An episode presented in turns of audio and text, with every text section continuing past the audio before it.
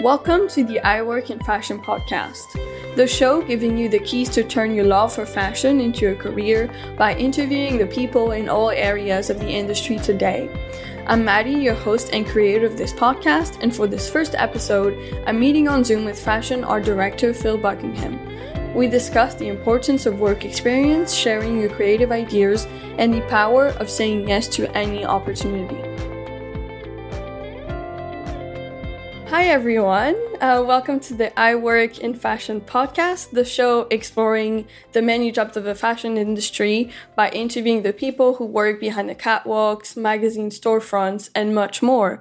So, um, for the very first episode of this series, we have today art director, fashion art director, uh, Phil Buckingham. So, Phil is a British art director who has worked for The Face, British Vogue, and Net-a-Porter, only to name a few. Um, but I'm sure you will be the best person to sort of like introduce yourself. Um, so, hi, how are you, Phil? I'm good, thanks. I'm really good. Thanks for inviting me. Well, thanks for being the first guest on this podcast. It's really exciting. um, so can you maybe first like introduce yourself? Tell me about like what you're up to today, um, at the moment? Yeah. Uh, well, yeah, I'm an art director. I um, started in this industry about 20 years ago. Um, I specialize in fashion imagery. And yeah, I really, really love my job. I really love the work that I get to do. And yeah, I'm really passionate about sharing that, uh, you know, with uh, aspiring art directors and people that want to get into the industry. So I um, advocate for um, education in this area, and you know really enjoy taking part in things like this to kind of you know open up uh, the possibilities for young people and you know old people, every people. Um, yeah, so um, yeah, today I'm speaking from my home in Brighton, and uh, yeah, I've lived here for like 13, 13 14 years. And uh, yeah, I love living here, and I love the separation between the city where I do most of my work abroad and you know sort of retreating home to uh, to be with my family and um, yeah so that's where I'm calling from today. Yeah. Okay. Great. Um. So, did you like? What was your dream job as a child? Like, I'm sure it wasn't probably art direction when you were maybe ten or something. But did you always want to like touch on fashion and like work in in the fashion industry when you were maybe like yeah a teenager or something? Yeah. Um, well, honestly, from a young age, I was always interested in you know uh, fashion and clothes and music. Um, I definitely had a few Barbie dolls, that's for sure. When I was a young kid, like my mum was all into getting me like the He-Man set, and I was all about getting you know Bar- Barbie and her red Ferrari, which I know sounds like a cliche, but you know I was always into this sort of more glamorous, let's say, side of things. Uh, I definitely had like a doll's head with hair that you could style. Um, and all that sort of thing. So I wasn't probably your typical little, you know, lad, but um, you know, nonetheless, I really, I've always really enjoyed that side of things, and uh, yeah, just had this ambition. I, I definitely had an ambition from a young age or an idea that it, it wasn't even an idea, as you say at that point. It, um, it was more an interest, I suppose. Yeah. So yeah, um, yeah, it was always there, and um, I think I was inspired by like music videos, yeah, um, that sort of thing. Yeah, definitely. Just and also as a teenager, yeah, um, films, music, magazines specifically, especially because I grew up in like a small town. So um, yeah, I was always interested in um, you know what they had to present in terms of like you know aspiration for a lifestyle. Yeah. Mm-hmm. Okay. Um, and so so today, like you said, you work in like fashion imagery. Um, but what is what would you say if you had to like resume your role as an art director? I'm sure obviously it touches upon many different like your job touch, touches upon many different um, missions but what is sort of like your role today? Like, what is your job today, basically? Yeah. So, um, well, just to give you a little context, so I basically studied. So, you know, being that young kid and then translating that into a first work experience at school, which was um, at a fashion house you know, a local one to where I was living in the Yorkshire Dales. And um, basically, I got the uh, the chance to do work experience, and I joined um, the pattern cutter at this fashion house that made sort of like like prom dresses, I suppose. And um, yeah, basically that at the age of 15 was my first work experience, and then that gave me well, I got back to school and, you know, everybody else had, you know, either done some or not really taken it seriously or, you know, whatever they did. And um, yeah, I was really like, I found it like a powerful experience to go into a real working situation, which wasn't, which I felt, you know, I could be part of that. And so, yeah, I really advocate for work experience and getting that experience firsthand. Um, so I basically used that opportunity to, um, you know, um, helped me decide what uh, what uh, path to follow after that in further education. And I chose to do art and design, and um, and then during the course of that, I then went more and more towards sort of a you know, I was interested in doing fashion design. I tried for a couple of courses. I got as far as being interviewed, and then uh, when I got there, I was like, actually, I, am just not sure I've got it's fashion design that I want to do. So I d- then decided um, to do uh, well, kind of more towards graphic design, and uh, basically did graphic design, um, or sort of did an art art design BTEC, then did a pathway into graphic design as a HND. Uh, when I finished that, I decided I wanted to have a degree, and I went. Uh, I applied to London University to try and get onto a degree course into the third year. Um, that that was quite difficult. Places like St Martin's and um, other places that I aspired to go to. So um, because I didn't want to st- restart from the first year, I wanted to kind of do the third year and then to go into the industry. So I ended up at Middlesex University and did their visual communication degree, and I joined the third year. And uh, that was when my and obviously I enjoyed that and really wanted to get that degree because I realised how important it was, you know, going in further down the line. And um, actually, the course was like just on the outskirts of it was sort of North London, but quite far out. Last stop on the tube. And um, basically, on that course, you know, I joined like a group who've already got to know each other. So it was kind of like it was a bit, um, you know, it wasn't a full university experience. But what but the mo- the important thing was is that I was closer to the industry where I was going to launch my career, and um, I had expressed interest in graphic design, uh, sorry, magazine design to my tutor. And um, one of the alumni was coming to the degree show, and he was called Stuart Spalding, and he was the art director of the Face magazine uh, during the time that I had read it. So I was really, you know, my tutor said, "Oh, Phil, you've got to get go and speak to this person because they might be the, you know, your break." And I was a bit cynical about doing the show because I truly didn't really think that the, those degree shows you'd really get, you know, anywhere. You were just kind of in a sea of other students. Mm-hmm. yeah, like a big out? room. Yeah, that makes sense. Yeah, so I didn't, you know, I was quite cynical. And then anyway, I did the show and I kind of chucked a few things together and I found this old chair and kind of wrapped it in wire and put that there and put my portfolio on it and thought, oh yeah, see what happens. And uh, people, you know, of course, people were wandering around. It was like, as I expected, you know, oh, nothing's going to happen. And but what I did do was get to chat to this guy, and he said, "I'm going to launch this magazine for Katie Grand. It's called um, Pop Magazine. It's like it's going to be published by the makers of the Face and all this." And I was buzzing with excitement, of course, of the prospects.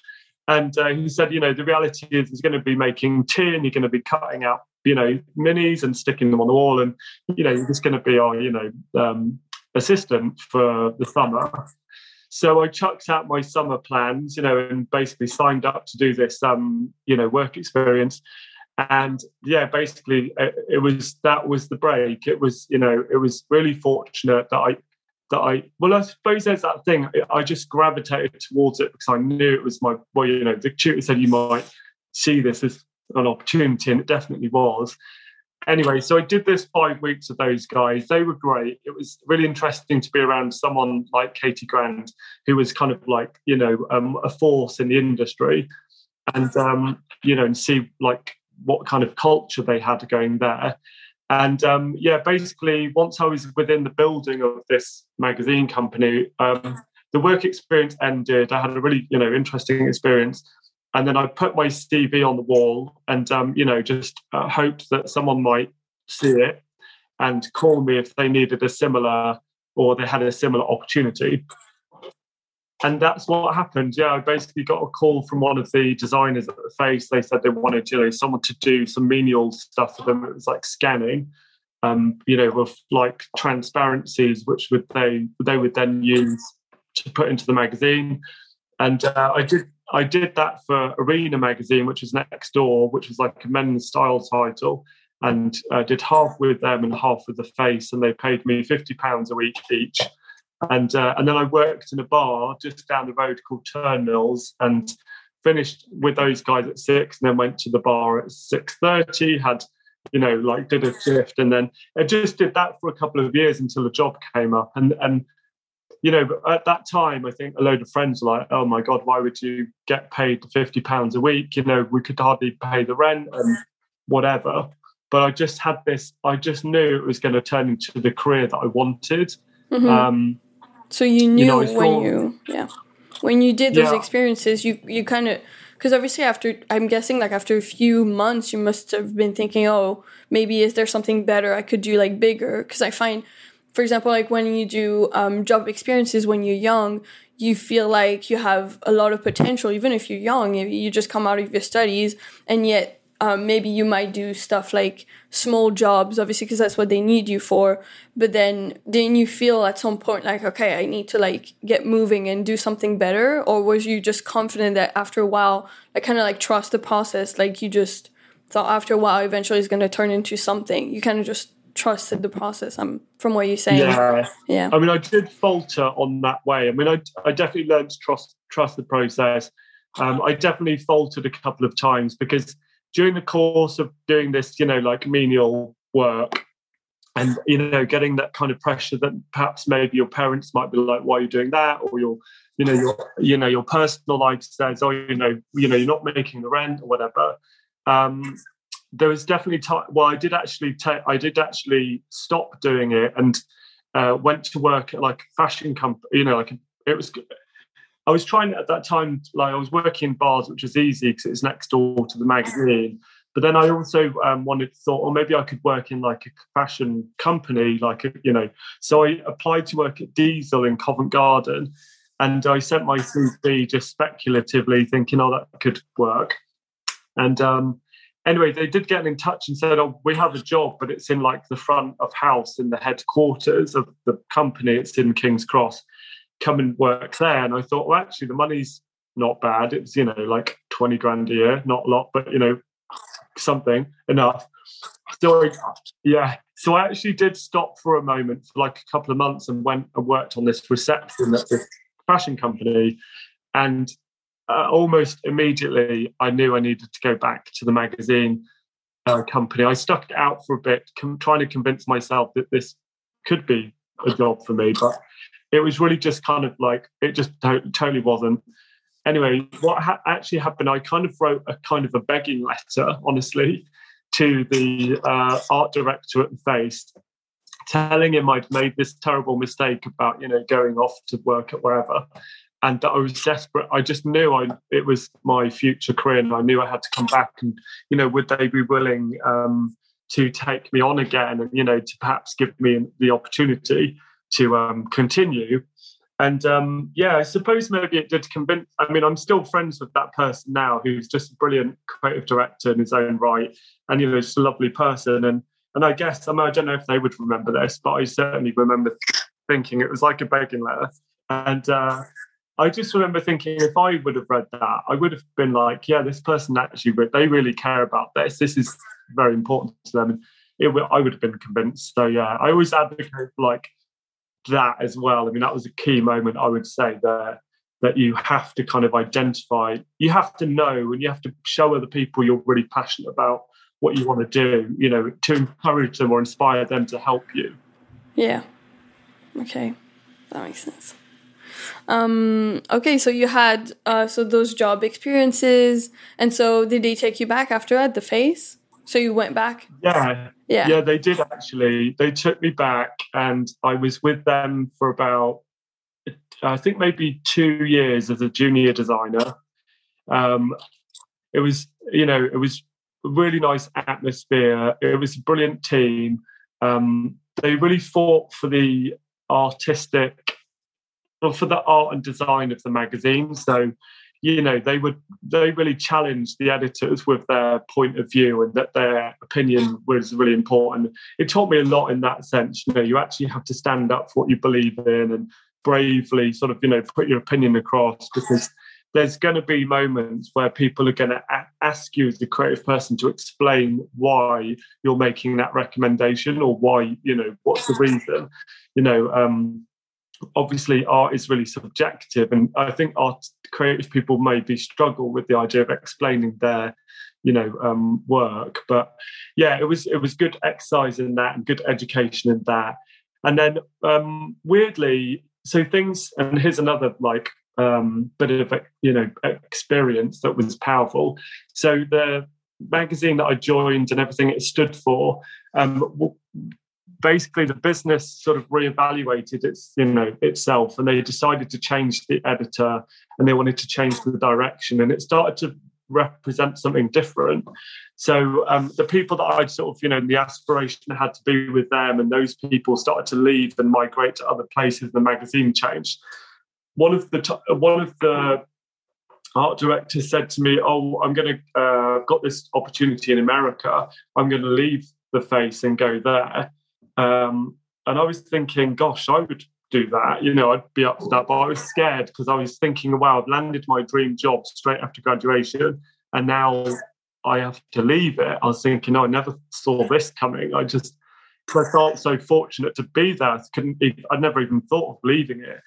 Um, so yeah, basically, he said, um, "Oh well, you know, I'm, i need someone over in the states because he had a couple of young children at that time, and he was just going to come over every, you know, just before publishing him."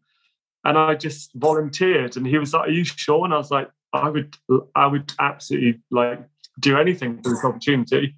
So yeah, we made it happen. So I basically moved over to New York, and um, and set up this art department and live there while my um, colleague Graham would come over just before we were due to come out. And we just corresponded, you know, over transatlantic and just built a really good, you know, system because we knew how to work together. So yeah, because I was going to say, was, like, it must have been quite difficult, obviously, because you were sort of like in charge in some ways because he wasn't there. So you had to like um, I mean, the communication was must have been really important because you had to like do everything yourself with sort of like the indications that he would give you, and then towards like the end, he would like be like come and, and look at everything you had done. So it must have been like That's a lot right. of pressure.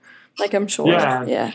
And you know, it was proof that we'd worked. You know, that I'd learned a lot from them and and from that person because we had a good system for everything, and I, you know, we trusted each other and you know, I I guess I was a good sort of um, disciple in a way. You know, I was really willing to kind of you know be led and like to like um, to do the job that they were asking to the best that I could perform it. So. And you know the payoff for me was obviously it wasn't the ideal way to arrive to America because literally the salary was about twelve hundred, you know, a month or something in dollars. The rent was about eight hundred, so I was literally broke but you know, I have this inc- had this amazing experience that I'll never forget, and I would totally recommend anybody just to take the any opportunity that comes up and just take it, even though it's not ideal. Um, yeah. So um, anyway, so I lived there for a year. My girlfriend and I went over there, and uh, she was a teacher at the time, and she ended up walking dogs around Soho, and I was, you know, working in this like office with all these Americans who hilarious and great.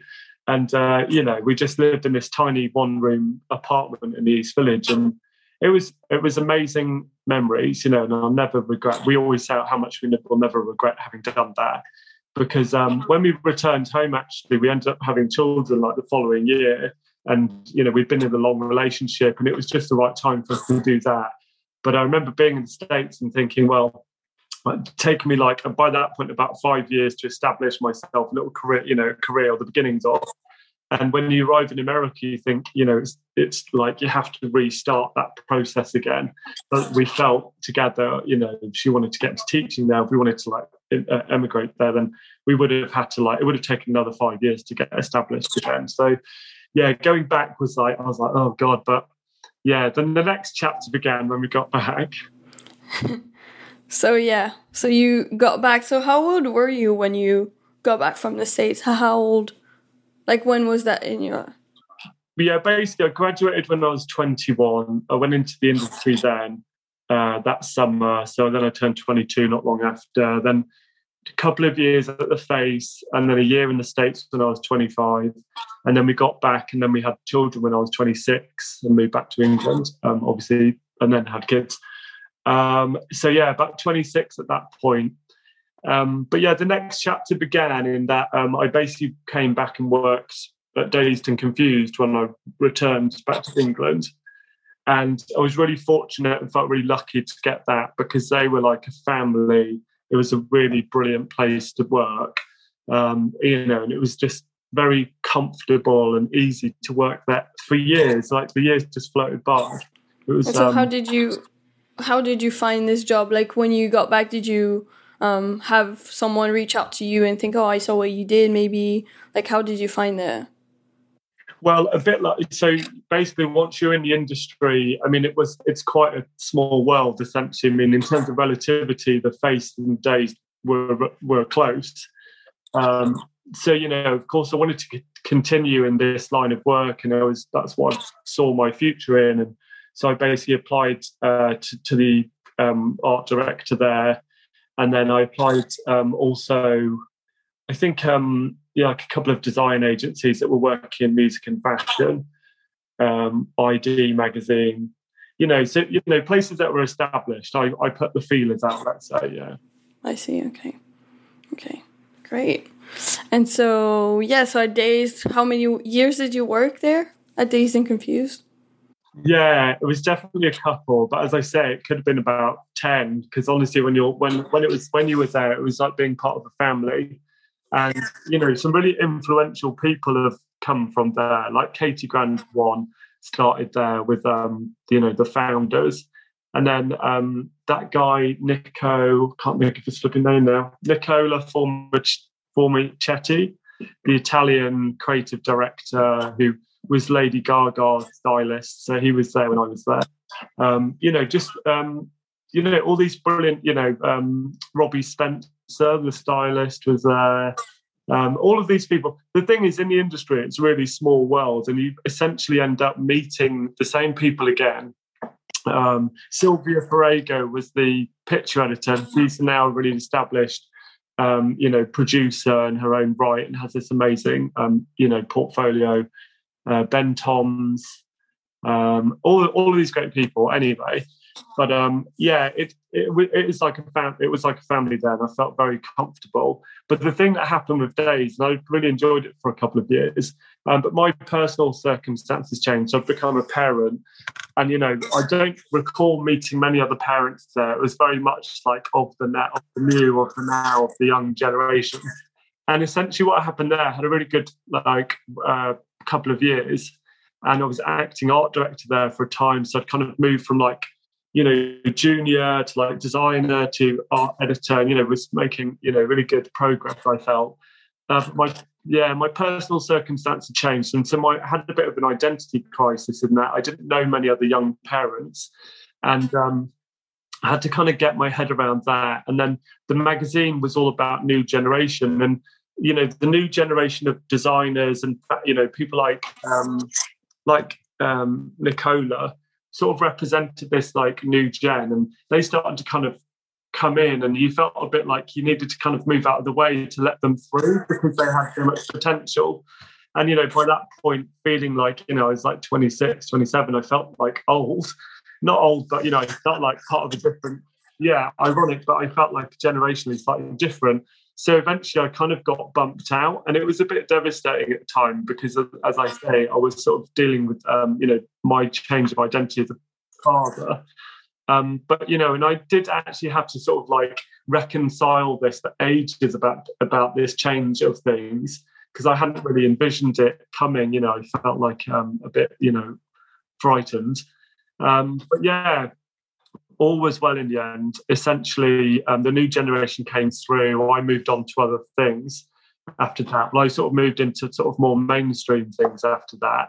And uh, the new generation came through, and you know they made a huge triumph of it. So you know, I felt like eventually it all came good, but it was a bit hard at the Yeah. time. Yeah, and you must have like maybe questioned your yourself even in your job because obviously like this new gener- generation must have brought maybe different ideas. Obviously, that's what you're saying that you felt like maybe you didn't correspond to what they were looking for at the time. So you must have been like, okay, what do I do now in terms of even your creative ideas? Because I guess obviously as like someone that is like someone who works with your ideas basically because everything your job depends on like um, your creative ideas then how do you sort of think okay this is um, this is good. This is what we should do. Like because you were saying obviously before creative people they need to like believe in their projects because something that's in your mind let's say you envision this cover for a magazine you have to make sure that other people get your vision. But then how do you like believe in it? Like how do you when you were thinking about a cover did you just think okay that's it? Like when you were 25 like how do you get to the point where you think okay sort of like past the i wouldn't say imposter syndrome but this idea that okay like yeah my ideas are good like how did you is it with experience or Well, that idea of imposter syndrome, I do feel like you can never really escape it. Do you know what I mean? Like, it in essence, it's probably a really healthy feeling because it stops you from being arrogant, I suppose. Um, you know, nobody likes an arrogant person, and you know, I do much prefer myself when I'm being humble. That's for sure and grateful and remembering where I came from and all that stuff. So the main thing that I think happened really was it was uh, I was thinking it's like generational, the new gen coming through, and in essence it was. But the power of their um, of that was actually their relationships. So you know, I felt like you know I was sort of talking about my identity crisis or my change of personal circumstance, becoming a parent, and you know. Um, what was happening actually was that the people that were coming through were going clubbing together. They were hanging out together. They lived in the same neighborhood. They were they were coming from the same wavelength let's say. And i think i'm not to say that you can't be on the same wavelength if you have a different different personal circumstance but a lot of the power of what Dazed stood for which what i was referencing earlier about being a family, I felt the power of it was about being part of that family and that, you know, you all kind of coming from the same place, uh, even if that was physically. And yeah, I just felt like um, also around that time, the power of the stylist was like, you know, so someone like Nicola, who was like, you know, this sort of like stylist, creative director, come editor in chief, come, you know, a bit like Katie Grand, I suppose. But it's like they, they, my relationship with him became really important because he became the editor over the time I was there. So um, it was really important to him that he had someone who, who spoke his language and who he perhaps had even enlisted himself to translate his vision, his creative vision into print. So, you know, I just was in, I mean, it's happened a couple of times, but when you're an inherited, you know, creative, and you've got a new incoming, you know, creative director or editor in chief or whatever, like it, that relationship is probably one of the most key relationships there. So it was that. It was like the changing of the guard also, and commonly also means changing of the art department, not just the editor. So yeah, it was all about that. So you know, um, it, it touched on all those things: imposter syndrome, you know, like identity, you know, fighting for what you believe in, all of that. But what it, I think it what it really came down to in that um, particular um, case was, you know, the power of the, the stylist who was sort of like a, coming through and became the editor and what how and who that they wanted to translate their vision you know and i think um it was quite hard to deal with at the time and I remember kind of like blanking this guy who who, who nicola had brought in this guy called remy who is you know in his own right fantastic you know guy and i really felt like personally like oh god you know you just you know you're so like you know you're awful and uh And he came to like my leaving drink at the pub, which I didn't even want to be leaving. So I didn't want to have this leaving drink. And uh, this poor guy just, you know, I gave him right on cold shoulder. And I felt like he had no clue how insensitive the whole thing was to me. And uh, eventually, you know, as you mature and as I personally matured, I actually had to phone up this guy or text him. I can't remember how I communicated, but I just gave him my sincerest apology for behaving like that because it was so bad that I did that. And I felt so immature. You know, no one's perfect, of course, but it was such a learning curve for me. And it was to do with so many things. You know, it was to do with my um, my own uh, perception of it. It was nothing to do with him, essentially. It was all to do with me. And I really owed him an apology. And I felt so much better when I did it because, you know, I'm just, that's not who I was. It was quite, you know, I don't know how I was behaving, but I felt so bad and I felt so much better. And he accepted, and it was just like, what such relief. But you have to learn the hard way in life, don't you? So, yeah. Can you maybe take, talk me through now what is your role as an art director, like today? Now that you've sort of like told me what you like your what you've been up to since today. Yes. Um, so right now, so I'm basically an art director, a freelance art director. Um, I have an agent that looks after me for commercial work. Um, I do editorial work primarily, so that's kind of what I'd say is like the bread and butter work. And then the commercial work is, you know, anything in addition to ed- the editorial work that I do. Um, but yeah, my role as an art director, which I absolutely have, um, you know, developed over the, you know, the years, um, is essentially to kind of direct the imagery. And specifically, I'm a fashion imagery specialist. And um, the reason um, that I love that so much is is because it's sort of a, I mean, being an art director, you get to kind of like you're this like neutral person on set on of a creative team that sees sees the, the like the original idea right through to the end result. And then it's just a bit like making a magazine or any creative process. It's like you start with the idea and then you follow this, you know, this amazing journey and then out pops something tangible that you can present to people. And then you get to, you know, have this, um, you know, emotional resonance with them. And uh, such a satisfying thing to do. So yeah, it's great. I really enjoy it. Okay, so now we're going to move on to the basically I have two signature questions for the podcast. Um, the first one is Is there a book, film, or even a personality that has inspired your career decision? So, at any point in your career, did you come across some piece of maybe like culture or like someone that you thought, oh, yeah, this is what I want to do? Oh, wow. Gosh, so many. Um, you can give I me mean, a couple if it's difficult. Yeah. I suppose about so, sounding like you know some sort of cliche, but I think Madonna, you know, the recording artist, when I was young, seeing someone, uh, you know, as amazing in terms of like the videos and the confidence and the the tours, they were just so amazing. You know, everything about it was just you know impressive and inspiring, and the music and the the uh, the dancing, the costume, everything. I absolutely loved Madonna when I was a kid. Um, and then over the years, like, yeah, definitely. I mean, going to art college, you get exposed to all different, you know, disciplines of art and design. And um, I really love like documentary photography. You know, when I um, embarked on like personal projects out away, you know, away from anything to do with uh, paid work.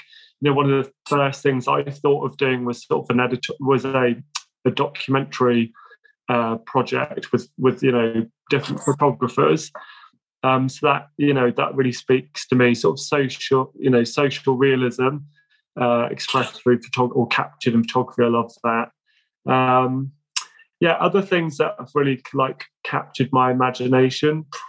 Yeah, I want to say like other, you know, sort of nineties things like Jean Paul Gaultier, like his presentations, Galliano, Alexander McQueen, um, you know, uh, Vivienne Westwood, yeah there's so many there's just so too many to list but yeah. I always i always one thing i would say not to go you know too um, long for your answer um, would be you know for any aspiring creative to really allow themselves to you know immerse themselves in any film any music, any art exhibition, um, any experience whatsoever unrelated to you know creativity, like going for a walk in the countryside, um, challenging themselves with any type of new experience, like enriching yourself in that way, always comes out through my work. So as long you know, if you kind of um, you know allow yourself to do that stuff and, and, understand that you're kind of filling up the tank so to speak in terms of your inspiration then it will all just positively output in your work. So yeah, would really like encourage everybody to do the, everything to fill the tank up. Yeah. Um, and so my my last signature question, which I guess it kind of, I mean, you've given us already uh, many many different advice, but if there is one advice that you received yourself throughout your career that you would like to like pass on to people who want to work in your field, what would it be? Is there like one thing that stands out like a piece of advice? Yeah, I would definitely say the biggest thing I ever did was say yes to every opportunity, just say yes in general. Uh, so every time I've said yes, I've never regretted it. Like, you know, agreeing to go and do that show, agreeing to, you know, ask, put myself forward for that opportunity, the original one with the face. Um, just every opportunity you get, look at it as an opportunity. Just say yes. That's it. That's it. Just, just eh, you're going to learn from everything. Thank you for listening to the first episode of the I Work in Fashion podcast. I hope you've enjoyed and especially learned a lot from today's discussion with Phil. Make sure you subscribe and listen to the next episodes in the series where we will deep dive into more fashion jobs. You can also follow me at iWork Podcast on Instagram, and don't hesitate to send me your questions, feedback, or even ideas for future guests. See you next time.